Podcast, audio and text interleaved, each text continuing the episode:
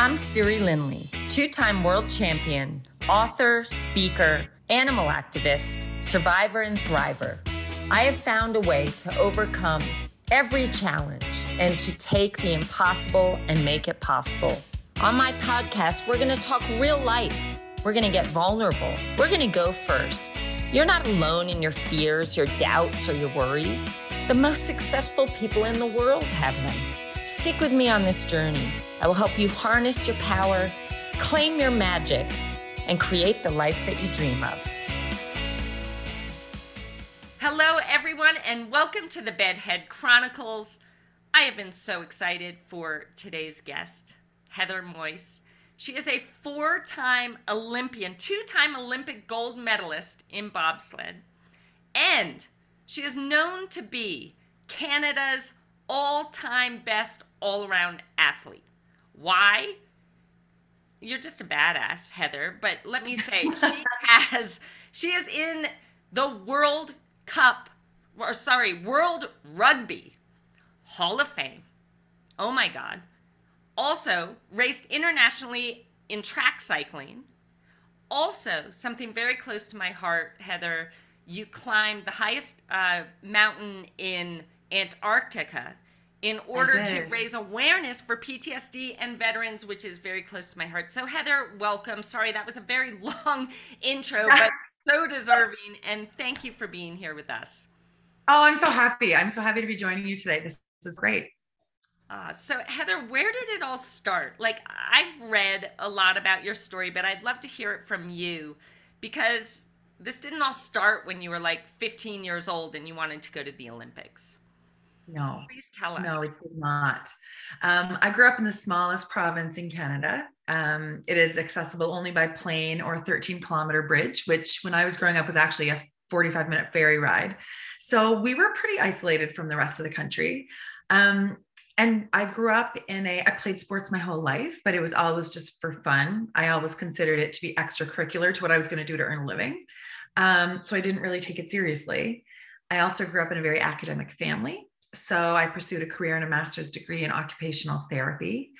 Um, I guess there was nobody around me training to go to the Olympics or training to represent our like our country at some big event. So it wasn't that I actively didn't think I could do it. It was just that it never occurred to me because Olympians, those are TV people.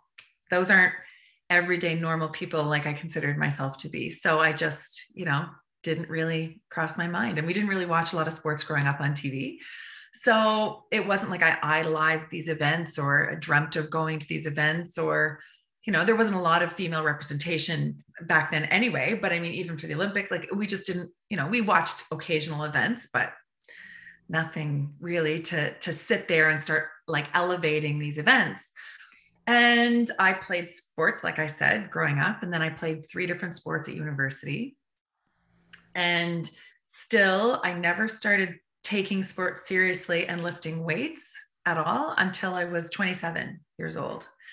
At which time I was suddenly faced with this challenge of seeing if I could learn a new sport, the sport of bobsledding, if I could learn to do it well, and if I could learn to do it well in time to compete at the next Olympic Games and represent my country, which was less than five months later. So for me, it had nothing to do with the sport because I hadn't even been in a bobsled. I hadn't even been down the track.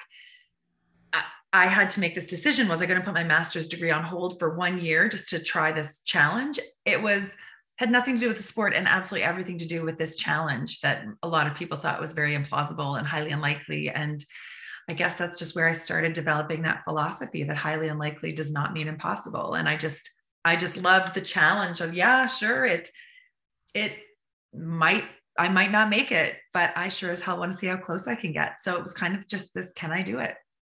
Okay, yeah. that is so inspiring because so many people have these stories that they're living by. You know, I'm too old, or mm-hmm. I've never been exposed to this sport, or no, that's for them, not me.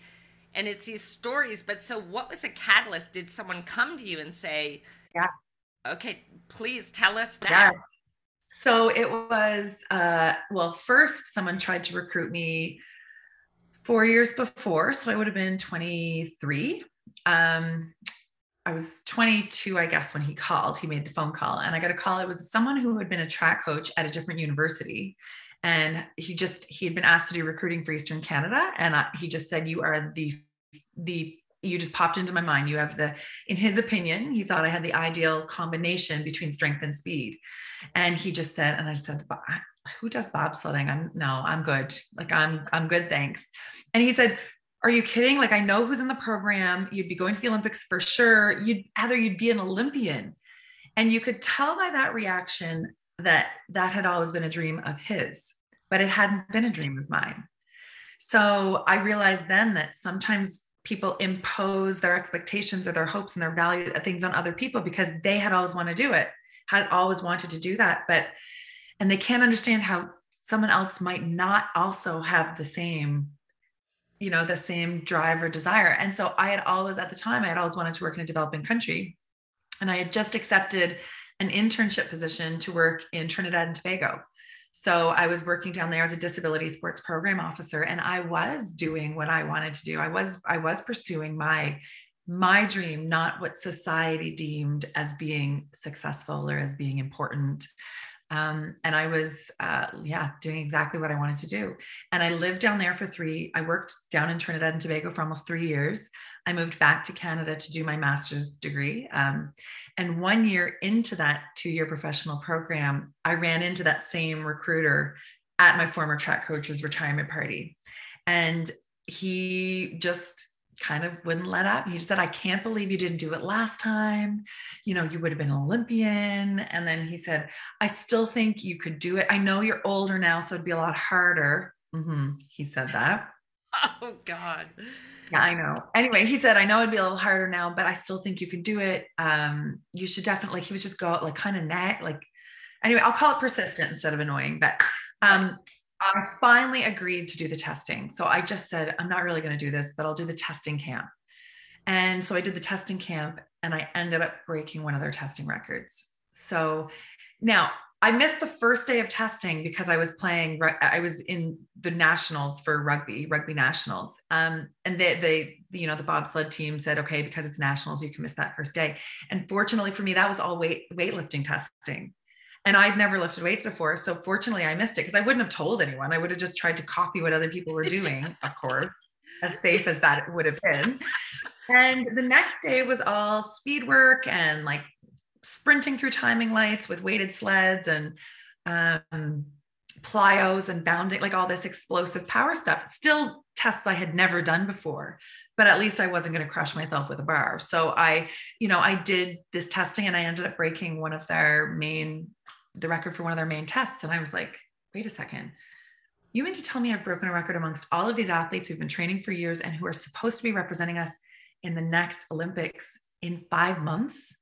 So all of a sudden it was like, I wonder if I can do this. Can I, can I actually learn a new sport, learn to do it well, and learn to do it well in time to compete for my country?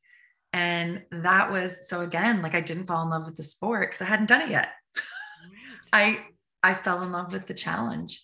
And then I realized that my whole life I'd kind of been doing things and like outwardly kind of appearing to be following sort of a successful path, but it was all sort of on autopilot. I was literally making decisions, choosing, like making my own choices, but really just choosing within the boundaries of my direct environment, of my direct exposures what is what I'm so passionate about now when I'm working with people, when I'm speaking, when I'm doing all these things, it is to to to one to start questioning our assumptions, to start challenging our limiting beliefs, and to you know look beyond the boundaries of of our own limitations, like yeah, beyond what we've defined ourselves as, beyond like how others have defined us, because there's there's a whole world of opportunity beyond that.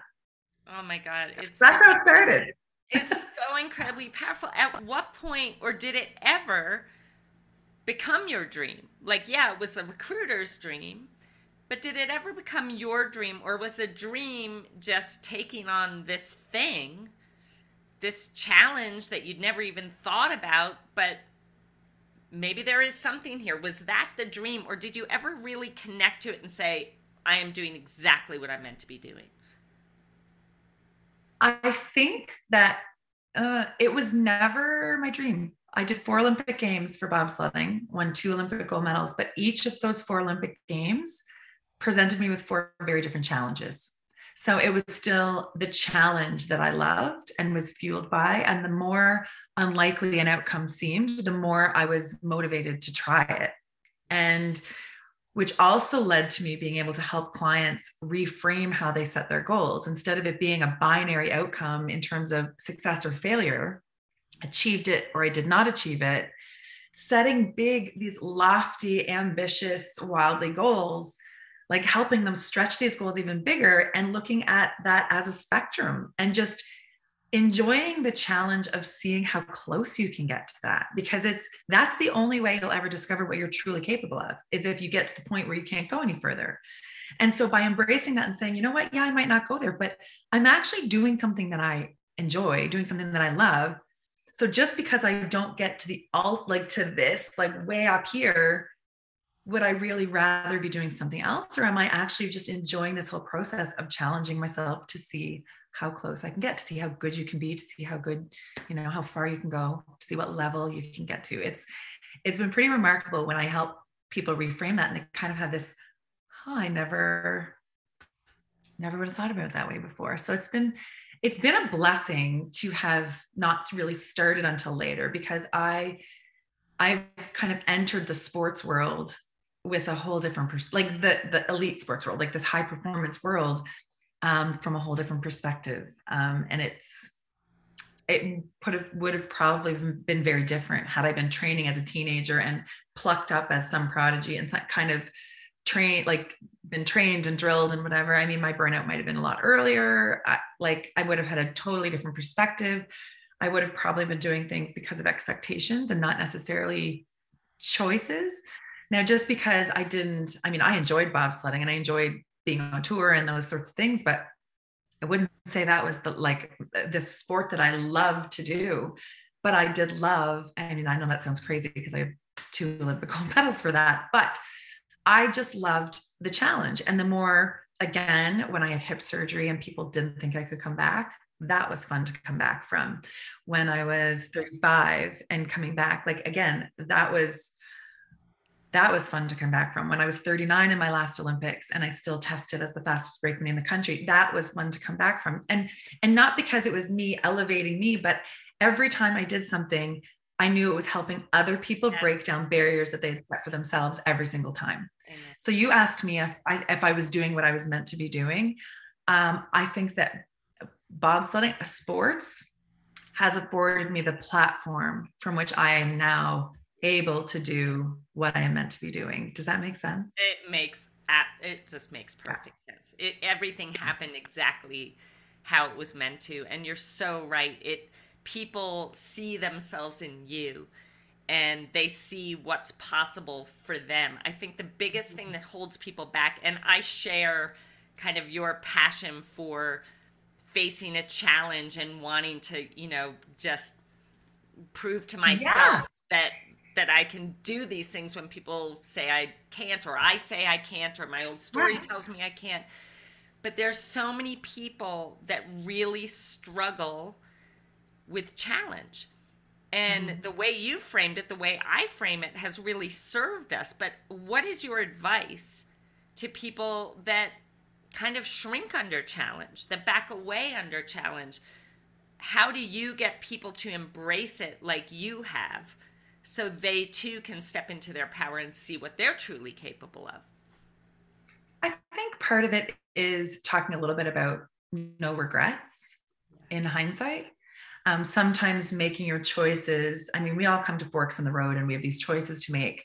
But instead of making it based on the best case scenario of each, make it based on the worst case scenario of each. If I choose this way and it doesn't work out the way I want, versus if I choose this way and it doesn't work out the way I want. Now, that's not saying it's not going to, but that's just saying which path is right for you means if you base it on the worst case scenario, then you're actually choosing the path that you want to be on, not based on some some possible outcome.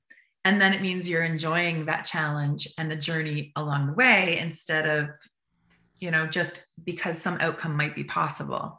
So, for example, um, if if someone were working really, really hard to go to the Olympics, for example, doing a four year cycle, and then someone else came in the year of and took their spot, or they got an injury a month out, or if someone was working really hard going through a degree because they wanted one position, they their their dream job, and someone else came in right before they landed this job, or you know, going through all these different stages, and all of a sudden something came up and they couldn't get it. Well, would you have chosen something else to do over those last four years? Or would you still have chosen that? And then, if so, the outcome is I mean, yes, it can be disappointing, but it that loss is irrelevant if you wouldn't have changed anything anyway. So if you start making your choices based on having no regrets um, at the end, like no ex- meaning no excuses, like call it learning to call out your own excuses, so that you have no little voice of doubt in your mind when you're stepping up to make that presentation that's going to land you the the client. I mean, there's only so much that's in our control. So as long as we can do everything that's in our power to be the best that we can be at that moment when it counts, or to do everything that we can to achieve a result that we hope to achieve, that we want to achieve, then we really can't control what somebody else does, how they've prepared, right. what equipment they have, what training they have, what they had for breakfast that morning. Like you really can't control any of that stuff. So the you just have to be at peace with whatever result you get because you know there's nothing more you could have done to be better at that moment. So that's a lot of times looking at that. It's also helping people reframe where their fear comes from. And if, um, and those challenges, sometimes it's not so much the challenge, it's the, the thought of not over, like not getting through that challenge. So they literally freeze up and don't even attempt the challenge. Like there are more people that don't actually try to do the things that they want because they don't want to say that they didn't make it. Yeah. But regret doesn't come from like later when you're 70, 80. Regret doesn't come from you not achieving something you tried. It comes from not trying something that you had always wanted to do.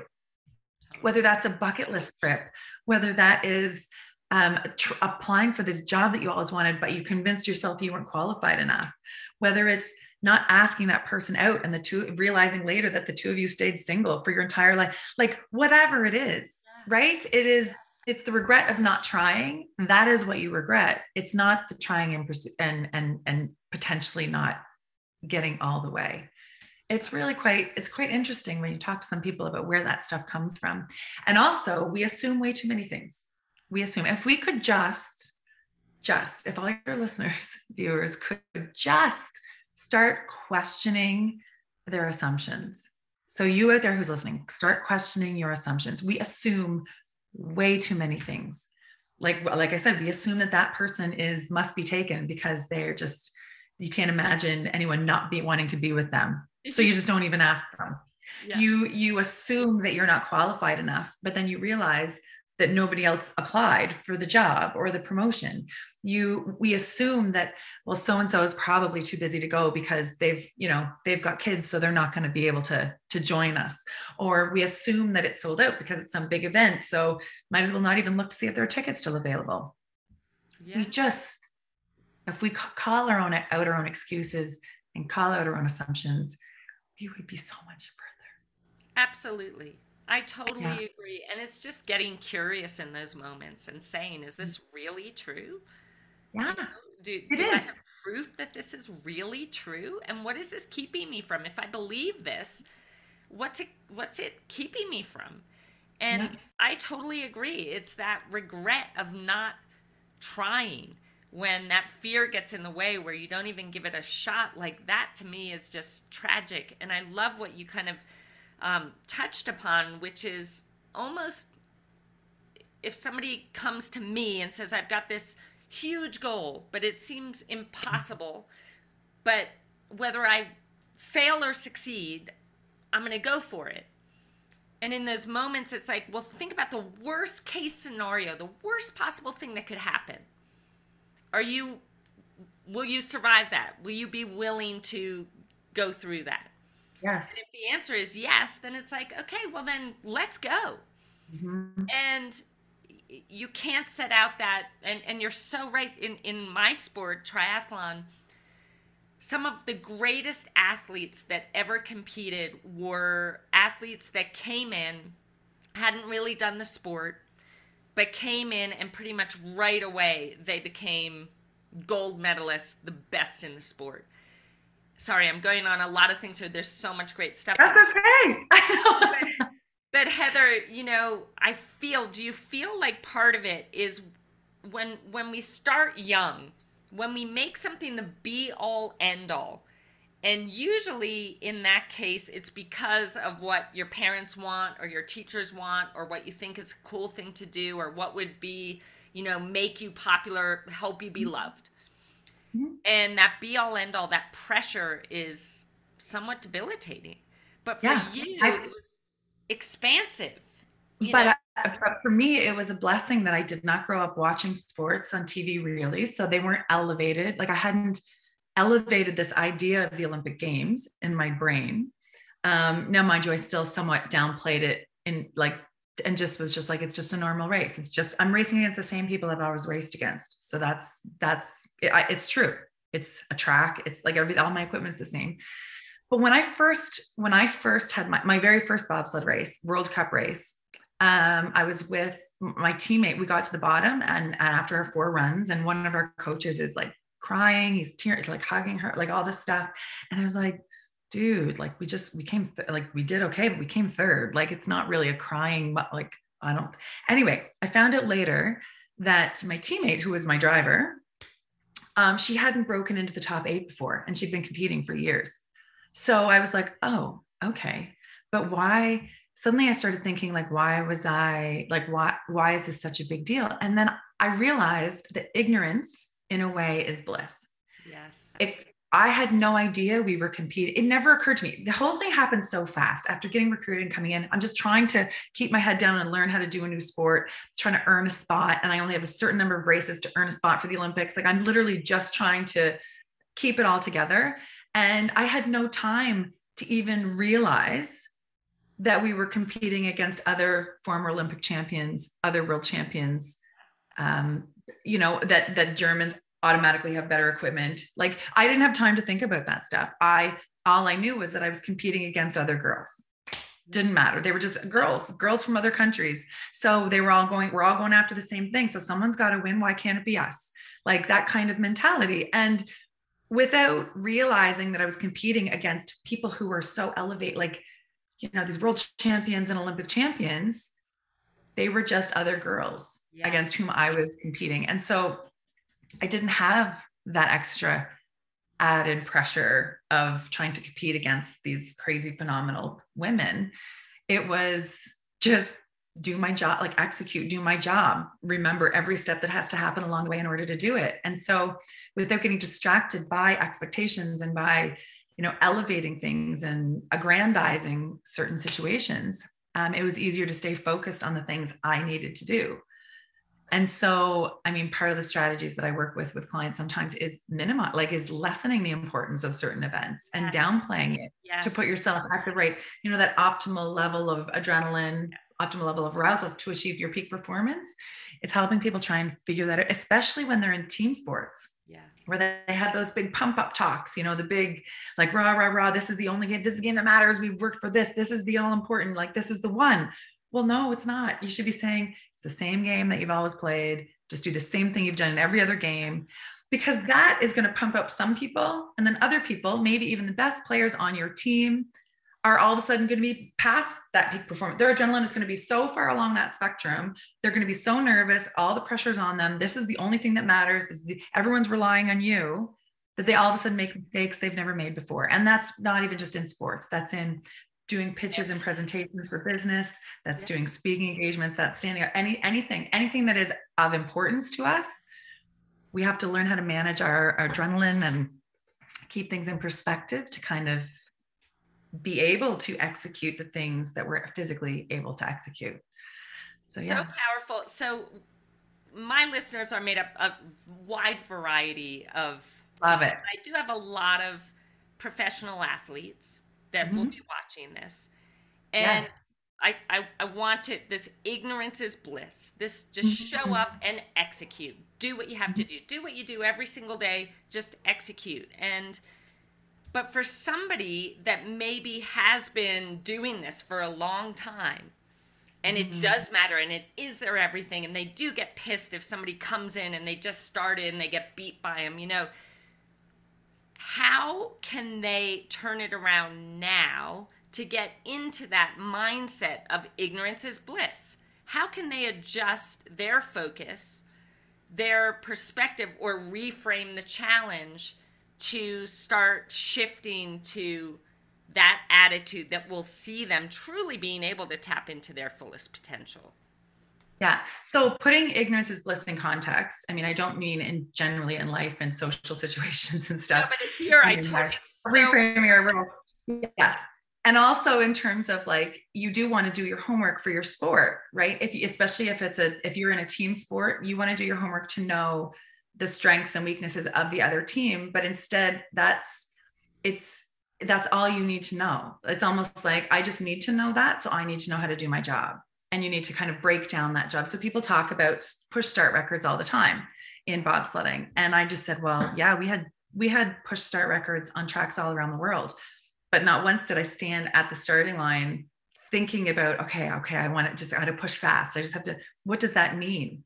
Like, so it was literally broken down into the execution of the timing of falling into the sled and hitting off the block is the same time as my driver. The actual positioning of the first three power steps on the ice, because depending on where they fall on the ice, I've either broken my stride if I've stepped too far, or I'm stutter stepping if I'm not. Either way, I've lost hundredths of a second. Yeah. Then it's about transitioning from a power phase to a more transition phase as you crest over the hill and gain speed.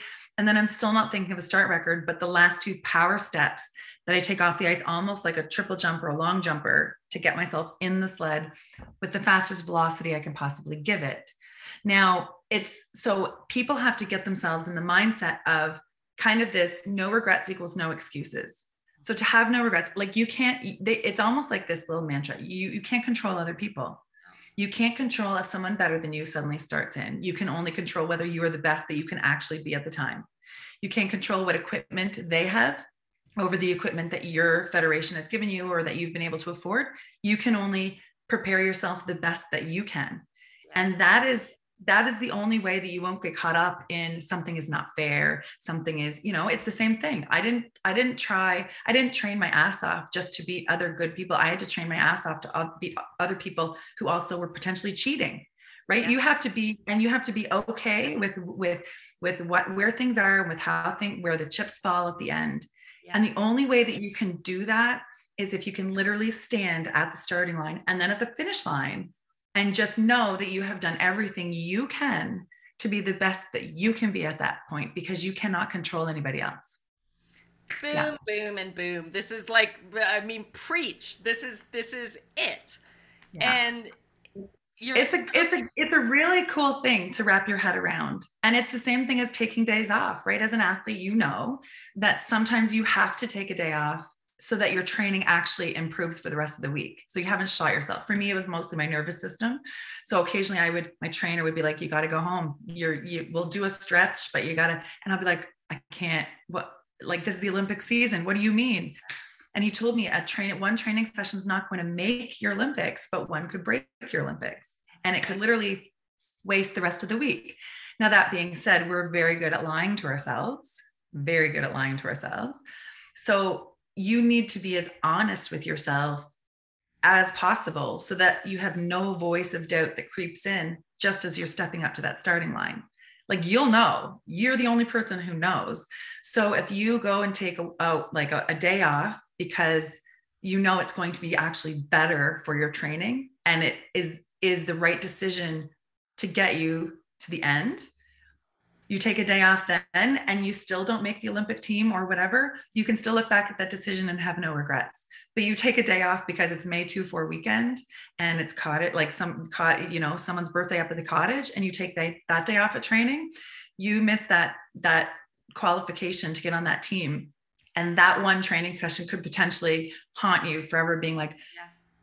shit i wonder if that I, I wonder if that kind of all of a sudden dipped my nervous system or i didn't activate it and so I, maybe it felt like you could you just to have no regrets means you have no excuses Right. And whether that means going up to cottage country and pushing a car down the lane because that's what you're doing for train, like whatever you need to do to to at least own your choices and make sure that you will have no regrets, that is the only way that you can be at peace with with whatever happens. Yeah. Yeah. Oh my God, it's so true. And it's the meaning we give things like a day off. You know, some people say, "Oh my God, I'm going to lose everything in one day off," mm-hmm. and I always tell my athletes that it's actually the strong thing to do is to have a day off. It's not weak have a day off. It's the strong. No, and if you reframe even that and say it's not a day off, it's a recovery day. That makes it a little more intentional to your outcome yes. than just a day off. This isn't a day off. This is actually a recovery day.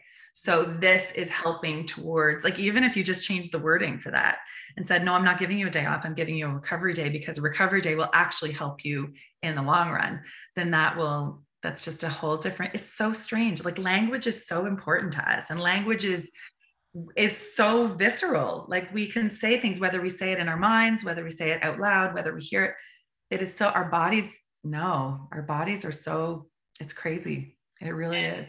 that is it's so true i mean even the difference between i have to train today versus uh, i get to train i have two arms mm-hmm. two legs strong heart the will the determination the that i mean that's huge i love i love that you said that because we were literally sitting in the start house before so bobsledding for bobsledding at the olympics it's four runs it's two runs over two like four runs over two days and on the second day we were sitting in first we had one run to go. And I just looked at my teammate and I said, okay, we can go now. And she said, like, you could literally cut the tension in that start house with a knife. Like, it was insane. And she's like, what are you talking about? And I just said, like, she's looking at me like I have seven heads. And I said, yeah, we can, we can, do you want me to grab your stuff? Like, we can go now. She's like, what? I said, I just wanted to remind you that we can go. We don't have to do this. Like, we don't, there could be th- there are thousands of people there are millions of people watching this right now but we do not have to stay we don't have to stay we don't have to race we don't have to do any of this but we don't have to set a start record. We want to set a start. Yes. We don't have to set a track record. We want to set a track record. We don't we don't have to win an olympic medal. We want to win this. So let's go and do something we want to do. And it takes all of a sudden it takes the pressure. Like it it by changing that word from i have we have to oh my gosh we have to like we have to go do this. We have to you know no we don't. We we don't have to do anything and people are like oh yeah well you know you can't make it's a reminder that you eh, your entire life is you get to choose what you do. Now it may not feel like a choice only because the consequence on one side is not desirable but we still have a choice. And maybe by remembering that the alternative is not great and then we get to choose this it is re-empowering and it dissipates a little bit of that pressure you know that we're putting on ourselves being like no we're cho- we are actually choosing to do this. So whether we're being watched by millions of people or not we're choosing to put ourselves out there and do this because we want to see what happens. And yeah. this this goes for every moment in life. You know you every moment. you get to go first in deciding what to focus on what meaning to give something what mm-hmm. action to take or not take. And to me knowing that just makes me feel you know so at ease that okay like this is a gift this is an opportunity this is because we get to choose. But the language thing everybody listening this is so powerful. So take notes so because it's just so incredible. Let's talk about fear. And and i bring that in. Let's let's talk about fear and the meaning we give it or the mm-hmm. language we use to describe it because one thing I thought for you, not having done the bobsled before, I mean, to me, it seems pretty freaking scary. I mean, it's like you're going on this like lightning fast roller coaster. I mean, was there any fear, or or did you not? Was it? Have you always liked going a million miles an hour? You know, with the possibility of crashing. No, it was never like I, am not really, believe it or not, like I'm not really an adrenaline junkie. I don't I don't seek out these crazy fast things. Um, I just it was solely the challenge, and I loved the challenge of of my position as a brakeman of figuring out ways to shave off hundredths of a second when I pushed. Um, and that was it. Like I really am not some adrenaline junkie. And it is now fear is a real is a real thing. Like there was um it was really funny because I we were doing some training runs at the very beginning and we initially train indoors and there's like an indoor ice house facility. So so you just kind of jump it you throw on a helmet, just put it on, just safety rules and stuff like that, and you go down the track. So then all of a sudden we moved to the real track, like outside up the mountain to go down, and we're doing training runs. And I think I had done two runs and and then I came up and I was going to do a third run with my with my driver, and she just turned around and looked at me and she goes, "Oh, you forgot to do up your helmet." And I was like, "Oh my god, we need to do up. How do you do up your? How, we need to do up your helmets." And she goes, "You've done two runs down the bobsled track without your helmet done up," and I was like, I didn't know we I didn't know we had to. And she goes, Heather, what if we crashed? And I go, you can crash. Like I didn't even, it never, never even occurred to me that you could crash. Nobody had crashed there yet while I was there. And I'd never really paid much attention besides cool runnings, which I thought was movie, like it's all just the movie, best. right? Yeah. So, yeah. Yeah. So I just couldn't, I couldn't, it was, and all of a sudden it kind of all that put a fear in my brain like oh my goodness we i could have we i could have crashed we could have crashed. Um but then i kind of got over it and i was like okay. Unfortunately for me i actually because i started off fast i was with better drivers right from the beginning. Um and but there was a crash. There were certain tracks that made me nervous. And really it was only because of how other athletes spoke of those tracks. And if they have if this track has a reputation of of being like really rough and having really bad crashes and injuries and stuff from these things that instilled in me a fear of something that was that that shouldn't have you know that shouldn't have affected me. So i mean depending on your the skill of your driver depending on the track yeah there were certain tracks that constantly made me nervous and i had to and even after crashing once um, I remember having a lot of trouble sleeping, like a lot of trouble because I kept my brain just kept playing scenarios. Well, if that does it happens again, do I should I eject? Should I just hold on? Like if it's so rough, I don't know if I'd be able to hold on the whole way. What if that happened? Like all of these different scenarios play out in your brain. And it's just this constant reel that just you can't whatever. And I had to finally just have a little chat with myself and just say, okay, Heather, crashing is part of the sport the possibility of crashing is part of the sport. Am i okay with it? Am i am i okay with crashing knowing that most people crash all the time and are fine? Very rarely does someone actually get injured besides some bruises and you know stiffness. But am i okay with that? Because if i'm not even if i do choose to keep going if i don't accept that i will inadvertently subconsciously hesitate. I'll pull back on the sled when I'm getting in without actually thinking about it. I will not perform at my my job is to get that sled going as fast as possible with the fastest velocity I can give it. So if I'm nervous or not accepting of certain consequences, possibilities that could happen, I will sabotage it somehow without actually even consciously realizing I'm doing so. Absolutely. So I had to accept it. I I love this so much. And it's a matter of in those moments, I mean, think about the thousands of times where you didn't crash. Like yeah. why do we dwell on that one time? You know, yeah. maybe it's horseback riding that one time you fell off your horse. What about 10,000 times that you didn't? Like yeah, you- and part of it is also telling you that you have a choice. Like Heather, I ha- you have a choice. If you are nervous to do that, just own it and just say, okay, I'm done. I do not want to keep doing yeah. bobsledding. And that's okay. Yes. But if right. you, but you also need, I need to also know that if I choose not to do that, if I choose to take that direction, it also means that I won't be have the possibility of winning a medal for my country. I also won't.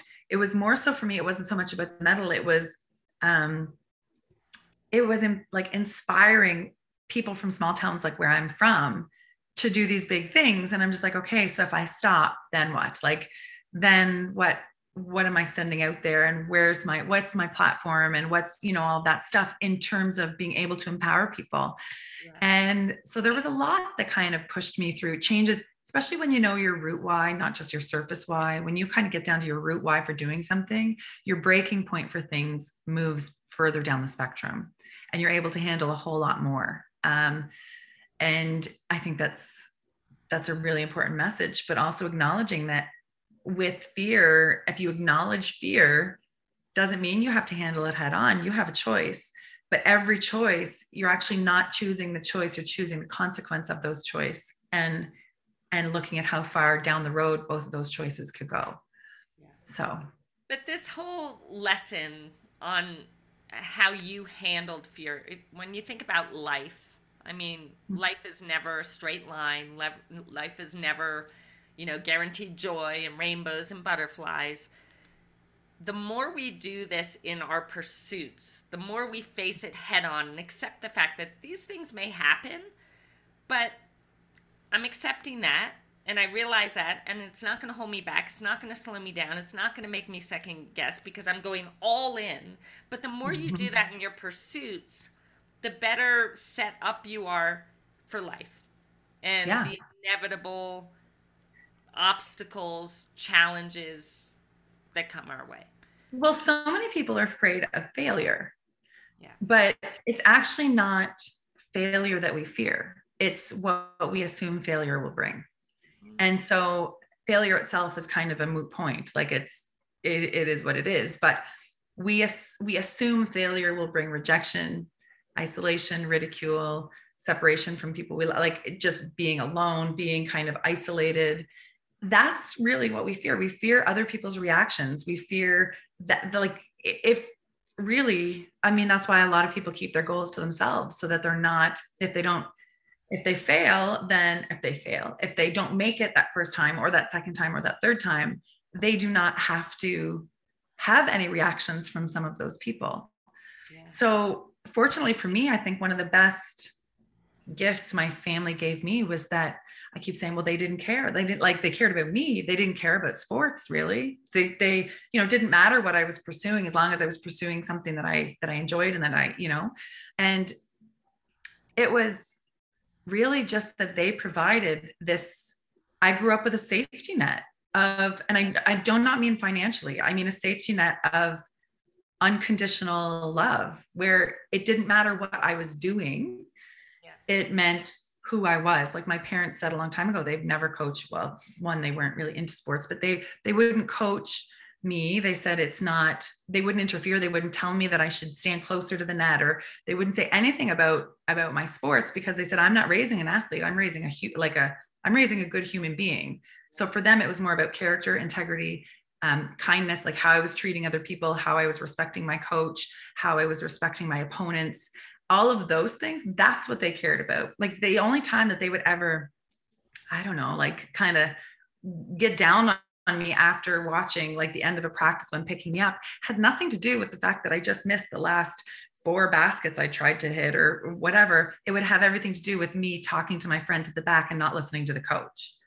So it was, you know, for me, having that safety net of knowing that they were just there supporting my pursuits, not just because of an, of an outcome or an accomplishment, I remember my very first bobsled race. My my parent, my mom said, like this was literally a month after I started, or two months after I started. I was like, oh my goodness. And my parents, mom told me that they were going to buy tickets to come out and watch the first race. And I said, Mom, you can't, I don't even know if I'm racing. Like I'm just, I'm just because I'm on the team, I'm an alternate. Like, I don't know if I'm going to be racing. And that's an expensive ticket. And she said, Heather, you should know by now that we're not coming up to watch you. We're coming up to support you. Yes. And that quote, like that parental moment or friend moment whatever that was that that sentence if that sentence could be said by more parents by more friends by more people i'm not coming to watch you i'm coming to support you i don't care like whether you're sitting on the bench or whatever whether you're on this team because you just love being part of a team you don't actually want to be playing on the field or playing on the i don't i'm coming because i love you and i'm supporting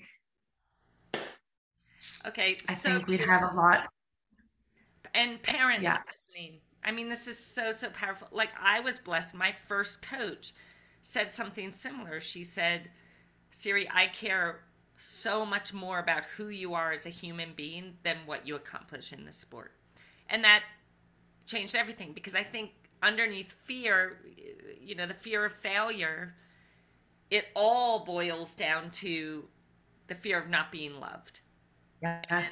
That's oh, 100%. every single human being's greatest fear. So, parents, coaches, even listen to this. I mean, to set your kids up to know that you love them no matter what that that you're there because you want to support them you want to see them achieve their dreams that's empowering but it can be really tough when you are there you know rewarding them and loving on them when they win and mm-hmm. kind of not loving them quite as much when they're not which yeah. it's hard to say that but let's face it sometimes we all have done that, perhaps. So, so incredibly powerful. I, I just have so many questions that I want to ask you with your clients. So, if mm-hmm. I didn't say earlier, Heather is a speaker, an author, which I want to talk about your book as well, and a personal development coach. What would you say if you had your the client, the typical client problem that they come to you with? What what would be the biggest problem that you see most of the time?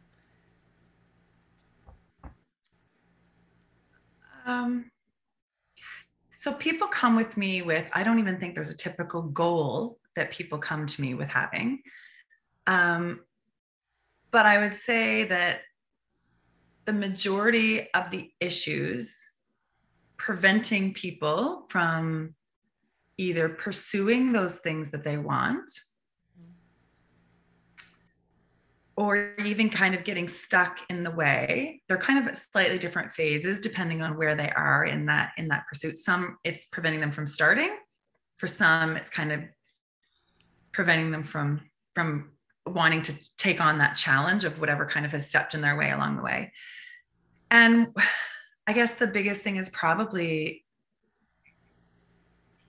the the kind of people pleasing place that we've put ourselves in terms of or the not wanting that rejection piece. So living within the expectations and the opinions and values of other people and not respecting our own enough. Not even necessarily respecting but sometimes not even being able to identify what we want because we've been living underneath the expectations and the opinions and values of other people for so long um, and so that's where that feeling of I just feel unfulfilled, but not really being able to identify what it is. It's because you haven't been like all of these things you're doing are not, yeah, you might have an outwardly very successful life. And to other people, maybe a dream life. Oh, like a, oh my gosh, you have a perfect, perfect family, perfect house, perfect job, perfect whatever. But that job, might have been something their parents had kind of wanted them to take on. And so because they don't feel fulfilled in their work, things are slipping at home, or this whole house thing is they never actually really intentionally thought about where they wanted to live, but that's the kind of neighborhood they grew up in. And that's that's just what you did. And that and by owning your house, it meant you had achieved a certain level of success. Whereas really she'd rather be renting and traveling and moving with her family and living somewhere else for part of the year or do like a lot of it is just because of how we have defined ourselves. We have without sometimes even knowing it we've put ourselves in these boxes. And even the choices that we've made and choices that we still often make we feel like we're choosing we have this autonomy. We're making these choices but we're really making those choices within the boundaries of our direct environments and our direct exposures. And there's a world out there of, of different way different ways people live different jobs people have different ways of balancing relationships. And it is just i think sometimes um, sometimes i feel like my gift to people is helping see things and helping them see things in a different way. And it's almost just asking certain questions and helping them be like well i never would have thought about it that way. Well no like and often you don't because you're in it and so I really feel blessed that people kind of share or are trust me enough with with that to to help them figure out what they're truly capable of. And that doesn't necessarily mean in terms of an accomplishment. It just means in terms of their life and and happiness and fulfillment and yeah, it's pretty fun. Joy, love, fulfillment. I mean, my big thing is living fearlessly authentic. You know, when you live yes. In alignment with what matters most to you, when you bring all of you into this game of mm-hmm. life, that's when you can not only achieve, you know, the great things that you dream of, but you find that joy, that love, that fulfillment. And. I think mm-hmm. it takes oftentimes having a coach to, like you said, you're almost opening their eyes to certain things like, wow, yeah, I've got a great life. I've been really successful, but this wasn't really what I would have chosen. It's just what my family yeah.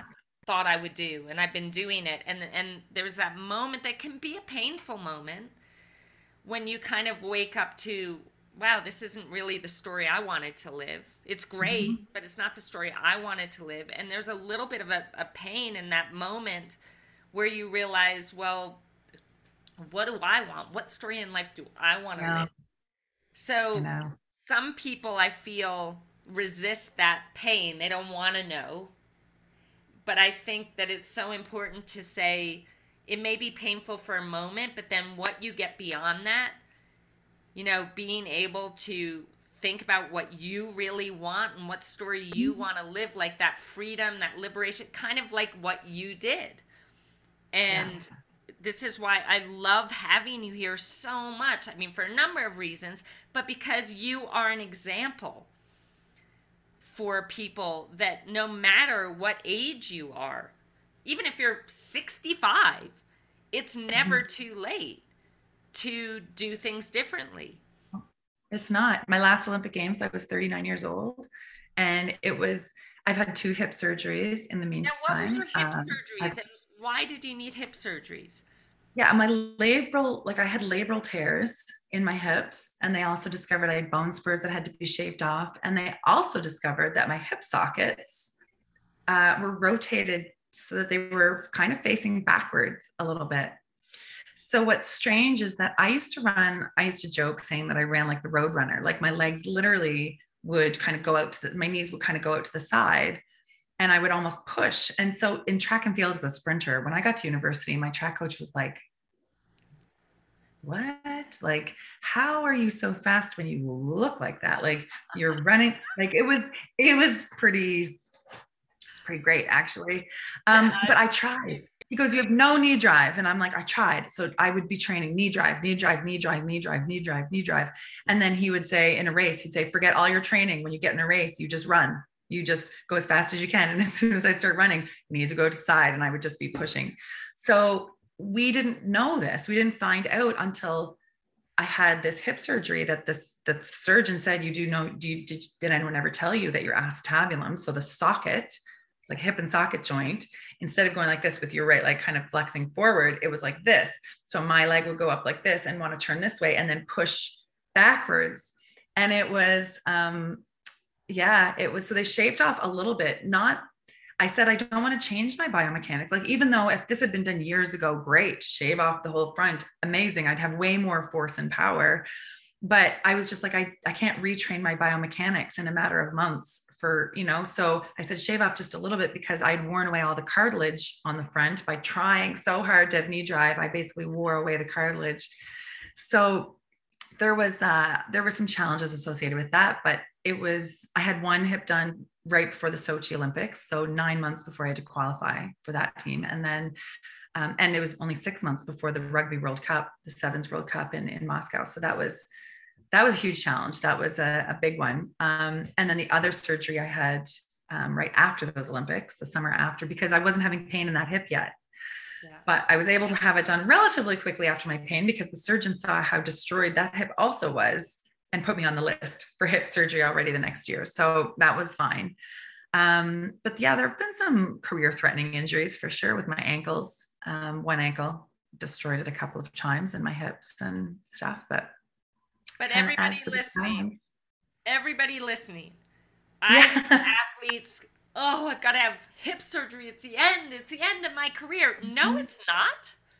It whatever meaning. Nothing has meaning until you give it meaning.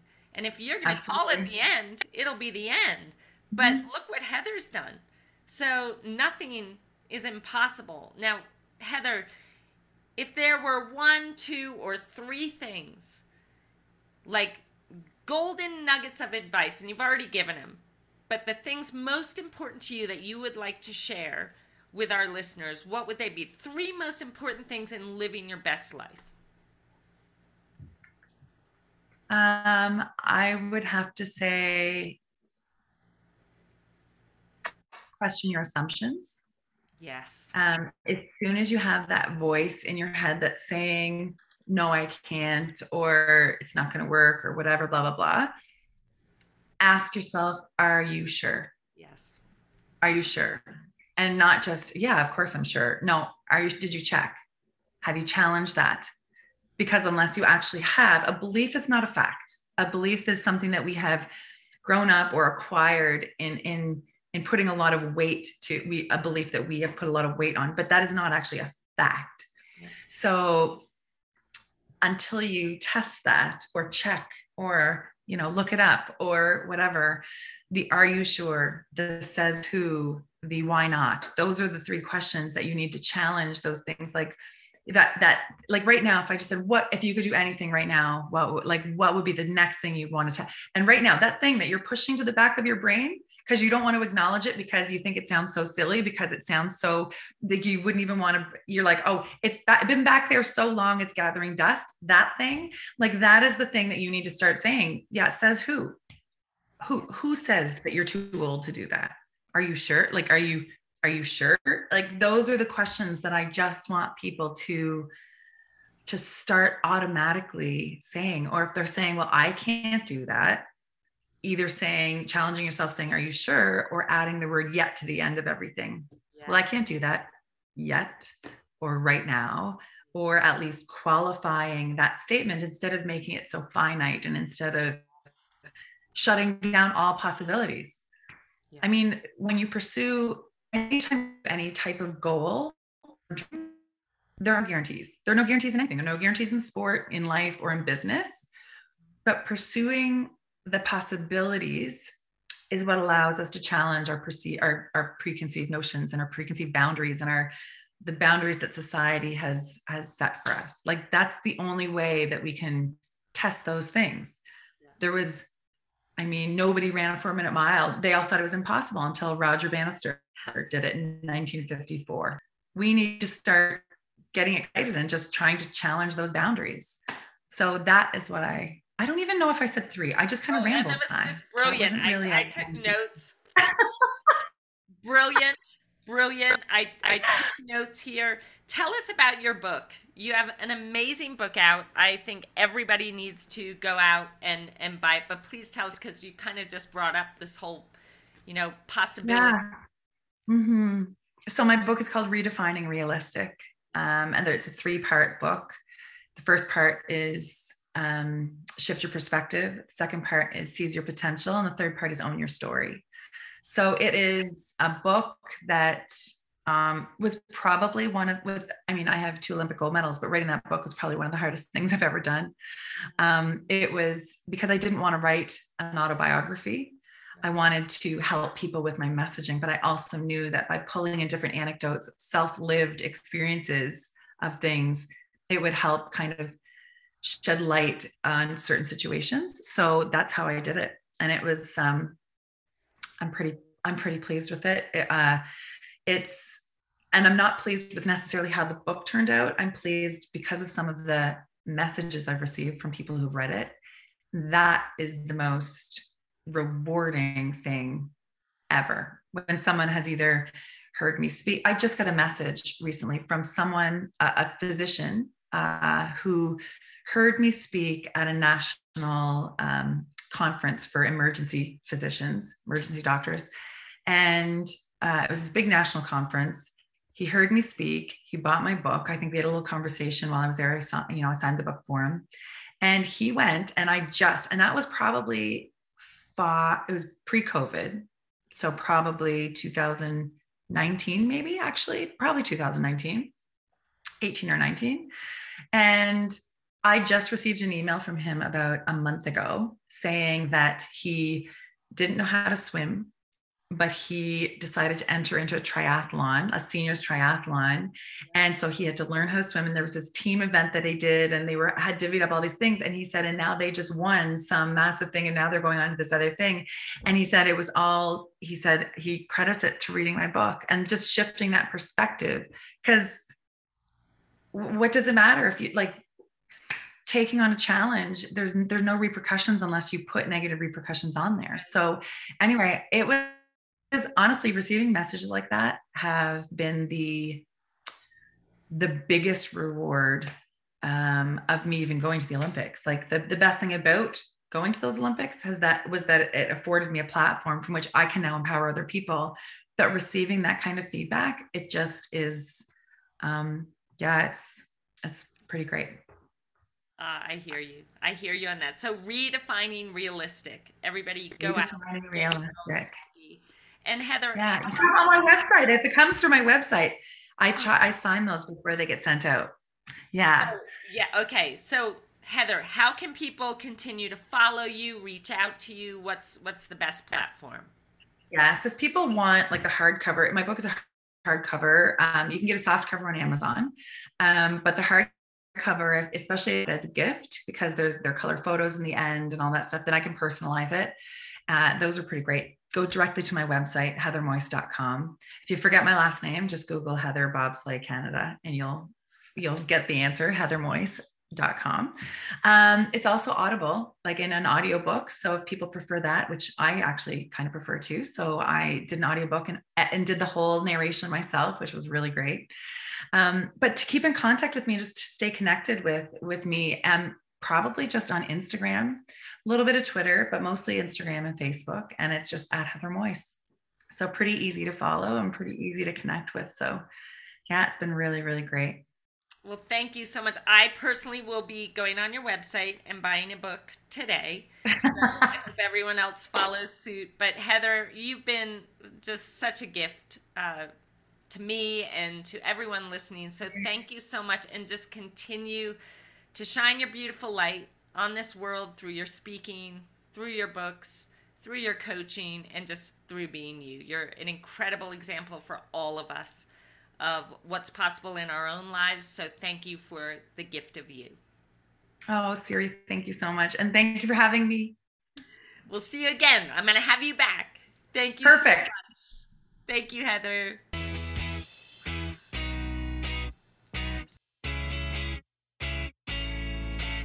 Thank you for listening and sharing this precious time with me.